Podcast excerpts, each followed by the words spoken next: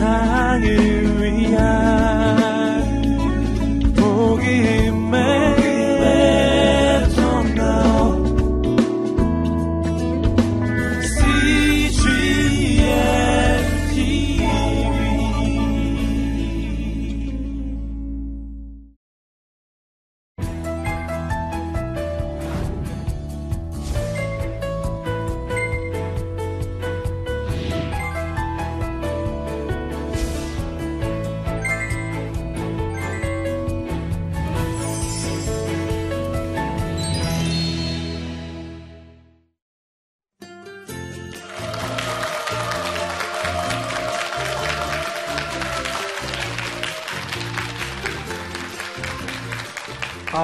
다시 만나 뵙게 돼서 반갑습니다. 저는 자전거로 세계 일주한 여행 작가이자 스토리 듀오 문종성 형제입니다.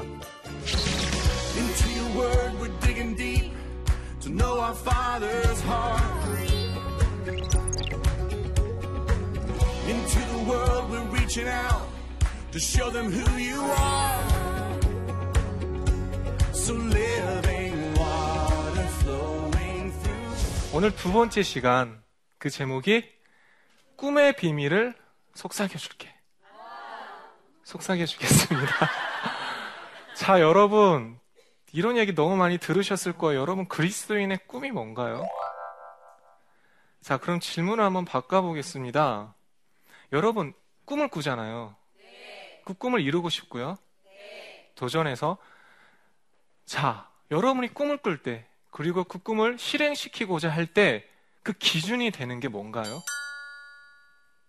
여러분 강의나 어떤 세미나나 많은 사람들로부터 또 멘토로 멘토들로부터 꿈이란 이런 것이다. 꿈은 이렇게 꿔야 되고 꿈은 이렇게 도전해야 되고 이렇게 성취돼야 된다. 숱하게 들어봤을 거예요. 강의나 책이나 각종 미디어에서. 근데 사실은요. 저도 그런 거를 막 노출이 돼서 많이 듣고 보고 읽고 했는데 아직까지 정립이 안 됐던 거예요.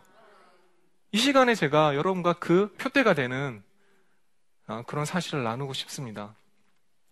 자, 꿈의 비밀을 속삭여 주기 이전에 제가 이 메시지를 하기 전에 그것들을 상상할 수 있는 얘기를 들려드릴까 합니다.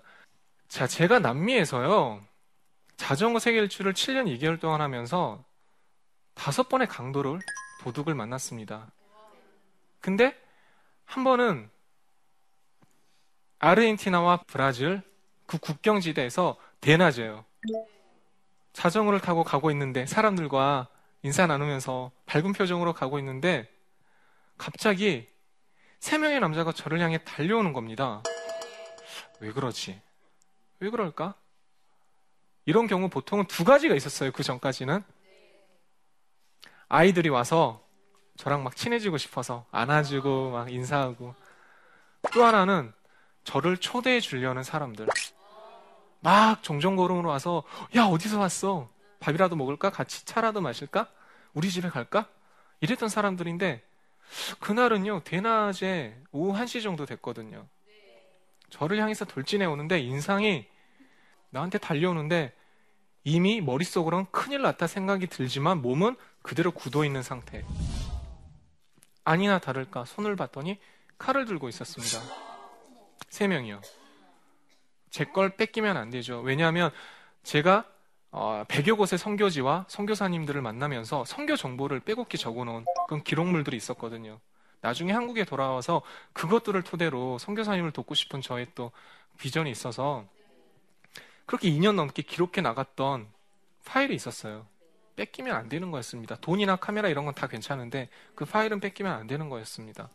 근데 뭐 강도들이요. 따지나요, 그런 거? 안 돼. 사람들로, 사람들한테 도와줘. 도와주세요. 수십 명의 사람이 저를 쳐다보고 있는데 아무도 안 도와주는 거예요. 여러분, 그때 얼마나 큰 절망감이 휩싸이는지 아십니까? 그 뒤로 제가 악몽을 꿨습니다. 밤에 막 잠을 자고 있으면 강도들이 꿈에 나타나서 돌진해 오는 꿈, 저를 향해서. 칼을 들고 왔으니까. 다 뺏겼죠. 자전거와 자전거에 실어져 있는 일곱 개의 가방을 다 뺏겼습니다. 신기한 일이 있었습니다. 무슨 신기한 일이냐? 사실 하나님의 관점에서는 당연한 상식적인 일인데 믿음이 연약한 저한테는 신기한 일이었습니다. 강도를 만나서 다 뺏겼는데요. 갑자기 모르는 사람들한테 편지가 오기 시작합니다. 무슨 편지냐? 형제님, 이것은 형제님 혼자만의 도전이 아닙니다. 형제님을 위해서 기도하고 있는 우리 모두의 도전입니다. 포기하지 마십시오. 제가 잃어버린 자전거를 후원해 드리겠습니다. 제가 잃어버린 컴퓨터를 후원해 드리겠습니다. 제가 어, 아프리카로 갈 수 있는 항공권을 후원해 드리겠습니다. 제가 선글라스, 옷, 기타, 전자기기, 필요한 용품, 약간의 재정 도와드리겠습니다. 왜? 우리는 한국에 묶여서 형제님처럼 광야를 다닐 수 없지만 형제님이 우리를 대신해서 직접 가는 거니까 그것들을 가지고 또 하나님의 일들을 우리에게 나눠 주십시오. 감사하죠.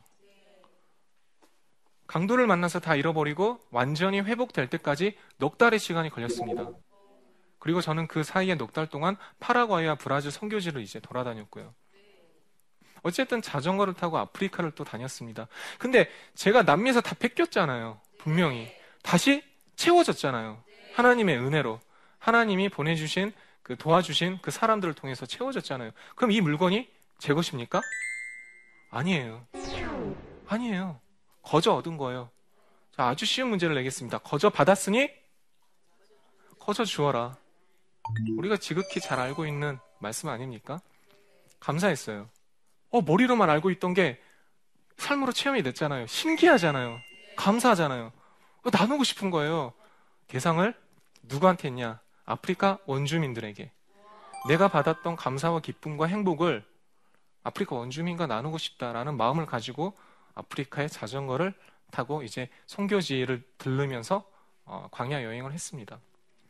근데 제가 아프리카에 뭘 도와줄까? 무엇을 나눌 수 있을까? 사실은 저는 돕는다는 표현보다 나눈다는 표현을 좋아합니다. 왜냐하면 돕는다는 표현은요, 수직적인 관계에서 뭔가 많이 가지고 있고 지위가 높은 사람이 낮은 사람에게 도와준다는 개념, 어떤 계급이 형성된 개념인데 나누는 건 그냥 평등한 관계에서 수평적인 관점에서 나누는 거잖아요. 우리가 아프리카 사람보다 뛰어난 인종입니까? 아니에요. 하나님 안에서 동일한 피조물입니다. 간과하시면 안 됩니다.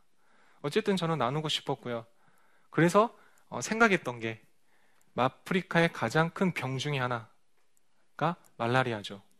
저는 의사가 아니기 때문에 말라리아를 치료해 줄 수는 없습니다. 하지만 저에게 기회를 주셨어요. 지혜를 주시고 또 기회를 주셨습니다. 뭐냐? 말라리아를 네가 치료할 수는 없지만 예방을 할 수 있다. 어떻게? 모기장을 쳐주는 겁니다. 그래서 자전거를 타고 다니면서 아프리카 선교지마다 들러서 선교사님과 연합해서 또 현직 교회와 연합해서 그 마을에 모기장을 쳐주기 시작했습니다.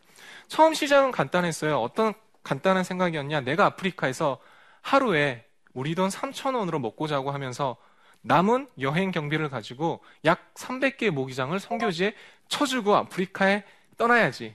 아프리카를 떠나야지. 이런 생각을 했어요. 그것도 사실 저는 어린 마음에 기특하다고 생각했습니다. 야, 내가 내 돈 아껴서 아프리카 선교지 모기장 300개나 쳐주고, 야, 이 정도면 뭐 그리스도인으로서 적정한 그런 헌신이 아닌가. 근데 하나님께서 저에게 조금 더 헌신된 모습을 기대하셨나 봐요. 모르는 사람들한테 또 이메일이 답지하기 시작합니다. 재미있는 이메일도 있었어요. 아니, 나는 당신을 모르는데 그렇게 의미 있는 일을 하는데 혼자만 하겠습니까? 나도 좀 껴주십시오. 어, 메일을 받고, 아, 이게 나 혼자만의 일이 아니구나. 누군가 나의 여정을 또 기도하고 있고 기대하고 있구나. 한국에 기도하고 있는 또 후원하고 있는 사람들과 같이 움직여야겠구나. 해서 저는 웹사이트에 제가 성교지 모기장을 쳐주는 현황을 다 공개를 하면서 같이 어, 웹상에서 교제를 했습니다. 자, 저는 말라위에서요, 말라리아에 걸렸습니다. 혹시 말라리아 걸려보신 기억 있으십니까? 없으시죠? 증상을 간단히 말씀드릴게요. 오한. 춥습니다.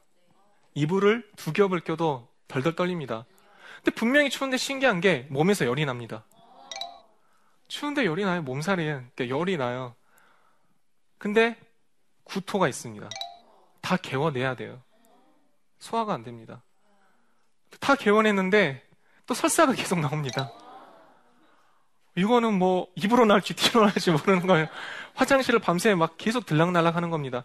가장 힘들었던 거는 감염되고 그러니까 감염이 그러니까 양성 판정 병원에 가서 양성 판정을 받은 지 3일 만에 제일 힘들었던 거는요. 이전의 것들보다 더 힘들었던 건 불면증에 시달렸던 것. 잠을 못 잃었던 것. 근데 몸은 분명히 의식이 있는데 몸은 움직일 수가 없던 거예요. 내 몸이 말을 안 들어요. 야, 제가 겪어보니까 아프리카 사람들이 말라리아에 걸렸을 때 특히 면역력이 약한 아이들이 걸렸을 때 그 아픔을 조금은 공감하겠더라고요.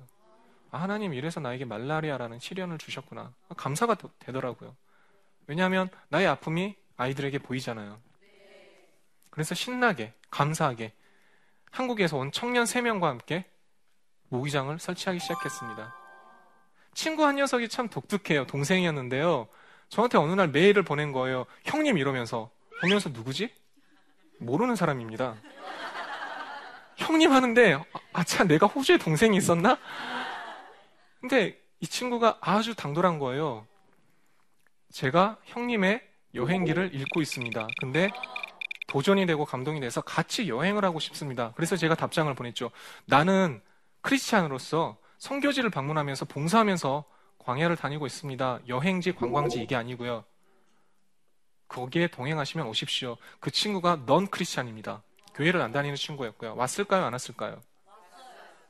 그러니까 얘기했겠죠? 네. 호주에서 호주 생활을 2주 만에 청산하고 아프리카로 날아왔습니다.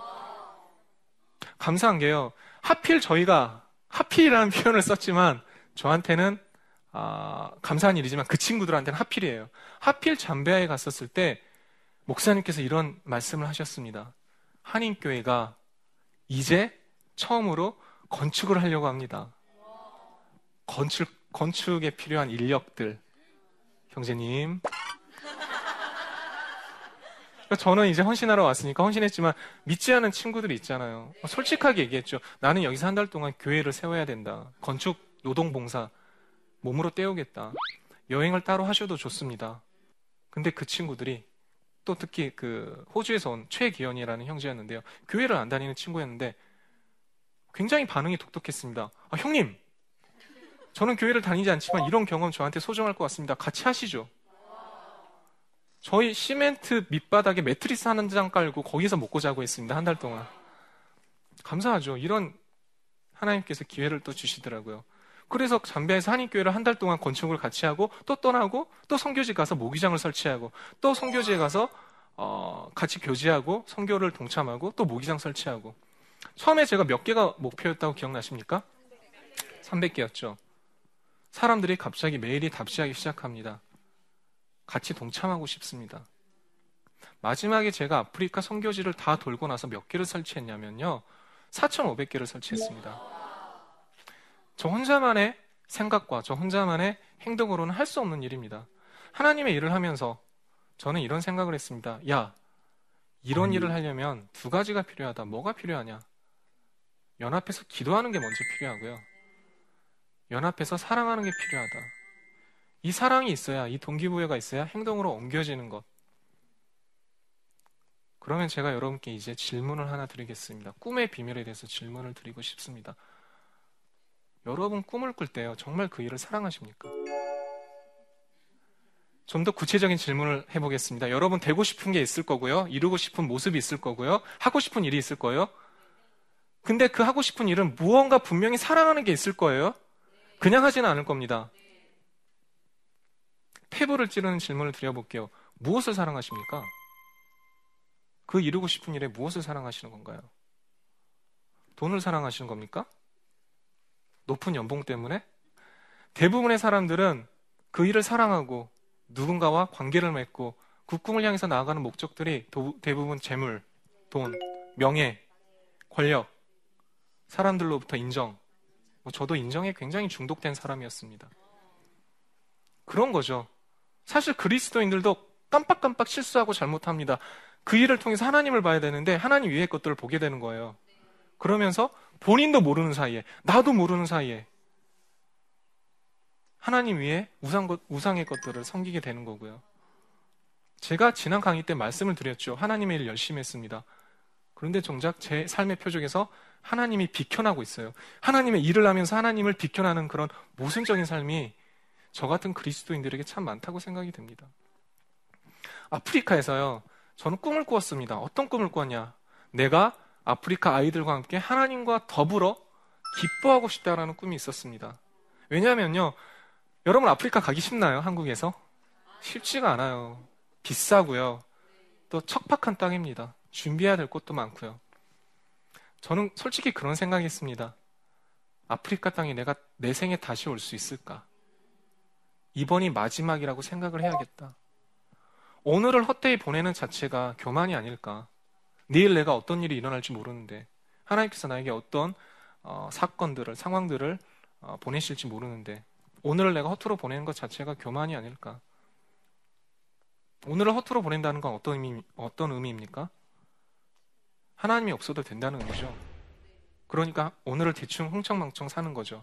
하나님 있다면 하나님이 이곳에 임재 있다면 내 삶에 들어와 있다면 오늘 하루 지금 이 순간이 가장 소중한 순간이 되겠죠. 아프리카에서 저는 이 친구들을 다시 못 볼 그러기 때문에 저에게는 정말 정말 소중한 그리고 저도 말라리아에 걸렸기 때문에 아픔의 눈으로 긍휼의 눈으로 사랑의 눈으로 바라볼 수 있었습니다. 모기장을 치면서 정말 행복했어요. 나눔이 이렇게 행복한 거구나. 아프리카를 25개국을 돌았습니다. 어, 시간이 없는 관계상 이 얘기는 자세히 못할 텐데요. 제가 탄 차에 총이 쏴진 적도 있습니다. 무장 강도 다섯 발을 맞았고요. 한 발이 그 중에 한 발이 제 머리 위를 스쳤습니다. 그러면 이렇게 생각할 거예요. 에이 또 과장하고 있다. 에이 설마. 제가 고개를 숙였고요.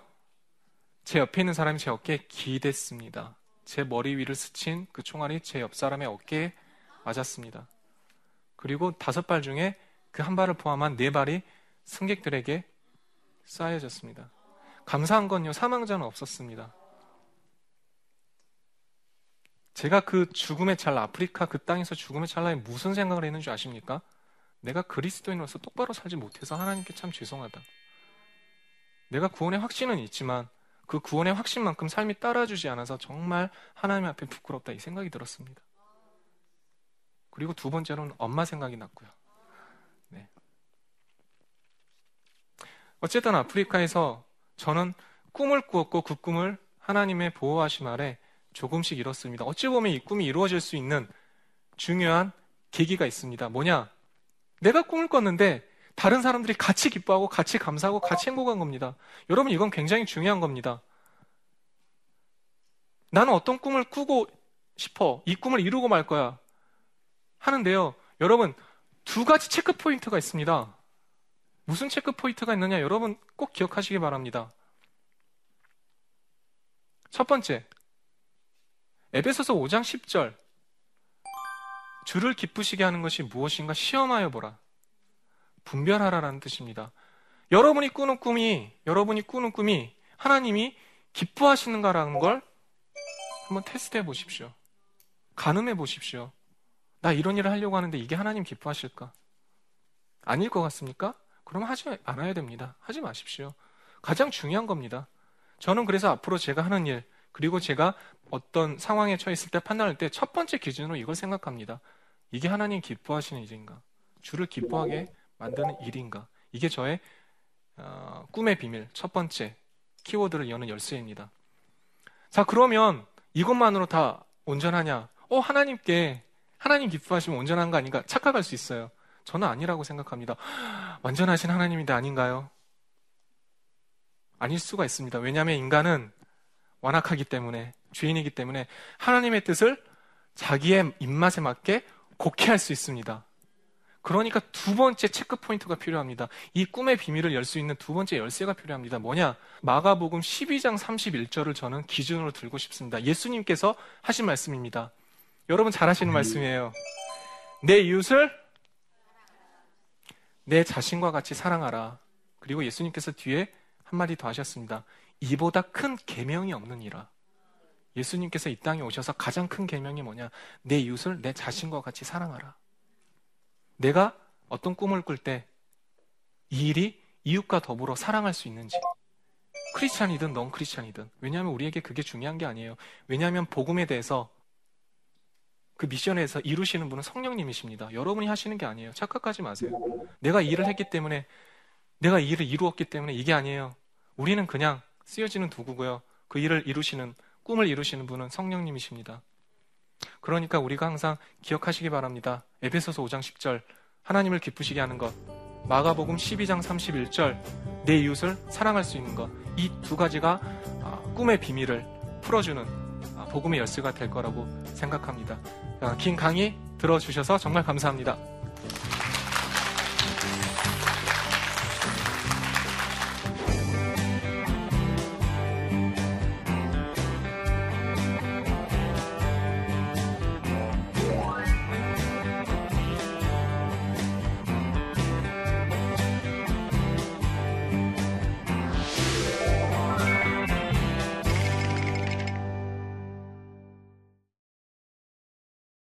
하나님을 기쁘시게 하는 일을 하고 싶어도 점점점 이것이 진정으로 내가 원하는 일인지 내가 이루고 싶은 꿈인지 잘 모르겠습니다. 다른 사람에게 보이고 싶은 욕심에 진짜 내가 원하는 것을 억누르게 되는 것은 아닐지 걱정되는데요. 어떻게 해야 될까요? 제가 마지막에 어, 결론을 냈었죠. 어, 하나님이 기뻐하시는가 또 이웃을 사랑하게 되는가라는 부분에 대해서 초점을 맞출 수 있고요. 사실은 제 안에 있는 욕망입니다. 여러분 안에 있는 욕망이고요. 인정받고 싶잖아요. 칭찬받고 싶고. 근데 참 재밌습니다. 그리스도인들도 세상 사람들과 다르지 않아서 전 더 사랑스러워요. 왜냐하면 우리는 항상 진리를 추구하면서도 세상 사람과 다르지 않기 때문에 저는 더 사랑스럽습니다. 그 연약함을 또 예수님이 사랑해 주셨잖아요. 인정받고 싶은 마음 중에 저는 그 사람이 방황하고 있을 때 이 길이 맞나 틀리나 저 사람이 나랑 만나 틀리나 뭐 배우자이든 뭐 스승이든 회사 동료든 만나 틀리나 할 때 걱정이 될 거예요. 걱정이 될 때 여러분 제가 청년들에게 이 얘기를 해주거든요. 좋은 상황으로 들어가려고 하지 마라. 네가 가는 곳이 좋은 곳으로 좋은 상황으로 만들어지게끔 노력해라. 그 좋은 상황도요. 누군가 꿈을 이뤘던 그 상황도 누군가는 먼저 만들었을 거 아니에요. 그 사람이. 누군가 최초로 이룬 사람이 있을 거 아니에요. 왜 여러분 만들어진 밥에 숟가락만 얹으려고 하십니까? 여러분들이 만들어서 밥을 만들어서 다른 사람과 따뜻하게 나누면 되지 않습니까? 이게 그리스도인의 삶이 아니겠습니까? 여러분 고민하고 있을 때는요. 그 상황에 기대지 마시고 여러분들이 그리스도 안에서 그 상황을 만들었으면 좋겠습니다. 그게 바로 믿음이고 비전이 아닌가 싶습니다. 두 번째 질문입니다. 야, 드디어 저 개인적인 질문이 나왔네요. 작가님께서 최종적으로 꿈꾸는 비전은 무엇입니까? 이 비전이라는 단어가 요즘 너무 남용이 되는 것 같습니다. 어디를 가든지 비전, 비전, 비전. 이 비전의 무게가 상당히 가벼워진 것 같아요. 사실은 우리는 이 단어를 굉장히 조심스럽게, 굉장히 무겁게, 굉장히 holy하게 다뤄야 될 필요가 있다고 생각합니다. 왜냐하면 비전은 내 욕망대로 이루는 게 아니라 하나님과 동행하면서 이루는 것이기 때문입니다. 나의 눈으로 보는 게 아니라 하나님의 눈으로 하나님이 주신 insight를 가지고 같이 바라보는 것이기 때문입니다. 하나님 나 갈 데 있으니까 제 손 잡고 오십시오. 이거는 비전이 아니죠. 하나님 어떻게 가야 됩니까? 그리고 제가 어떻게 순종하길 원하십니까? 라고 물어보는 게 비전인 것 같습니다. 자, 저도 되고 싶은 게 있었습니다. 말씀드리면 여러분 깔깔깔깔 웃으실지 모르겠습니다. 그래서 말씀을 안 드리겠습니다. 예. 아, 어, 사실은요, 말씀을 드려야 될 것 같아요. 저는, 음, 지금은 제가 몸이 안 돼서, 어, 고등학교 때 포기를 했지만, 중학교 때까지 야구선수가 되는 게 꿈이었어요. 좋잖아요, 야구선수. 많은 사람들 앞에서 플레이도 하고요, 어, 연봉도 잘하면 많이 받고, 또 저는 어린 마음에 야구 선수들 겨울마다 해외여행 간대. 원래 전지훈련인데 야구 선수가 꿈이었어요. 그래서 저는 한국 야구 위원회에 등록된 모든 선수들의 이름을 외우고 그 사람들의 기록을 다 외우고요. 그랬어요. 아, 뭐 사변적인 얘기였고요. 저는 저의 비전을 당연히 예수님을 모델로 삼고 있습니다. 예수님이 십자가에 못 박혀 죽으시고요. 부활하셔서 우리를 구원하여 주시고요. 우리에게 영원한 복음의 약속, 그 하나님의 나라. 여러분, 예수님의 인생이 어떤 인생인 것 같습니까? 저는 예수님의 인생이 성공한 인생이 아니라고 생각합니다. 예수님의 인생은요, 아름다운 인생이라고 생각합니다. 저도 그런 인생을 살고 싶습니다. 어떻게요? 우리가 행복하잖아요. 감사하잖아요. 누리는 게 참 많잖아요. 그런데 우리 주변에, 우리 이웃에는 그런 것들, 우리가, 우리는 알고 있는 그 감사와 감동과 행복을 미처 발견해내지 못하고, 미처 손에 닿지 못하고, 살아가는 소외된 이웃들이 있습니다. 제가 7년 2개월 동안 광야 생활을 하면서 너무나 많은 사랑을 받았고요. 또 저도 나누면서 느꼈던 건 이겁니다. 내가 하나님의 복음을 혼자만 알고 있는 게 얼마나 외로운 것인가 알았습니다. 내가 하나님의 사랑을 혼자만 누리는 게 얼마나 외로운가 알았습니다. 이것들을 나누고 싶습니다. 특별히 저는 청년들을 만나서 힘들잖아요. 삼포 세대라고 하지 않습니까? 아무것도 못해요. 그 청년들에게 예수님이 얼마나 너희들을 사랑하시고 너희들의 인생에 있어서 같이 하고 싶은지 너희들 마음의 문 밖에서 두드리고 계시는지 같이 나누고 싶습니다. 그래서 성공한 인생이 예수님을 만나는 그 패러다임이 아니라요. 왜 예수님이 성공한 사람만 만나주겠습니까? 사실은 예수님이 가장 천한 곳으로, 가장 낮은 곳으로 가시지 않았습니까? 그 청년들에게 인생의 목적이 세상적인 어떤 성공과 처세와 그런 거에 있지 않고 예수님과 동행하는 삶, 그러면서 발견할 수 있는 그 비전. 내가 꿈꾸는, 내가 바라보는 눈이 아니라 예수님과 같이 바라볼 수 있는 그 비전을 같이 쉐어하면서 저는 인생을 이렇게 살아라 라고 얘기하기 이전에 하나님이 이런 분이시고 예수님의 사랑이 이런 것이니까 앞으로 너의 인생이 이렇게 진행되면 좋지 않을까 화두를 던져주고 싶습니다. 그래서 청년들과 청소년들과 함께 어, 대화와 또 글과 또 여러 가지 방법으로 하나님의 일을 어, 하나님의 세상을 하나님의 사랑을 같이 나누는 그런 가슴 벅찬 일을 기도하고 있습니다. 질문이 다 됐는지 모르겠습니다. 어, 마지막으로 한마디 하고 강의를 정리할까 합니다. 내가 어떻게 하나님을 이끌어 보려고 하지 마시고요. 하나님께 맡기십시오. 그래야 마지막에 하나님께서 이루십니다. 비슷한 말을 제가 강의 중에 했었죠. 여러분이 꿈을 꾸고 이루는 건 여러분이 하는 일이 아닙니다. 성령님이 하시는 거예요. 우리가 그것들을 잊지 않고 여러분 그 꿈의 비밀에 대해서 예수님이 아, 귓속으로 마음속으로 속삭여주는 그런 진실한 비밀, 그런 설레이는 비밀, 그런 감동의 비밀들을 여러분 삶 가운데 풍성히 어, 나누고 또 그 가치를 따라 살았으면 좋겠습니다. 모든 진리는 예수님 안에 있습니다. 그 바깥으로 나가지 마시고요. 그 안에서 찾으면서 기쁘고 감사하고 행복함을 이웃과 나누고 그리스도의 나라를 어, 이 땅에서 이루는 여러분의 삶이 되시기를 축복합니다. 긴 강의 들어주셔서 정말 감사합니다. 감사합니다.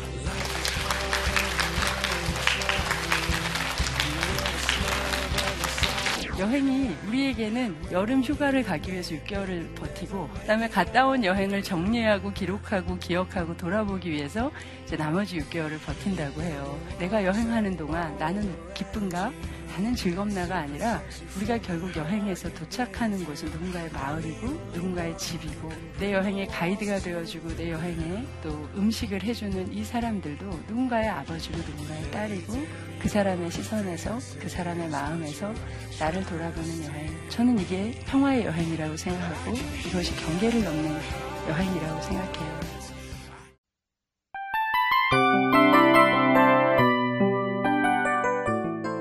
이 프로그램은 청취자 여러분의 소중한 후원으로 제작됩니다.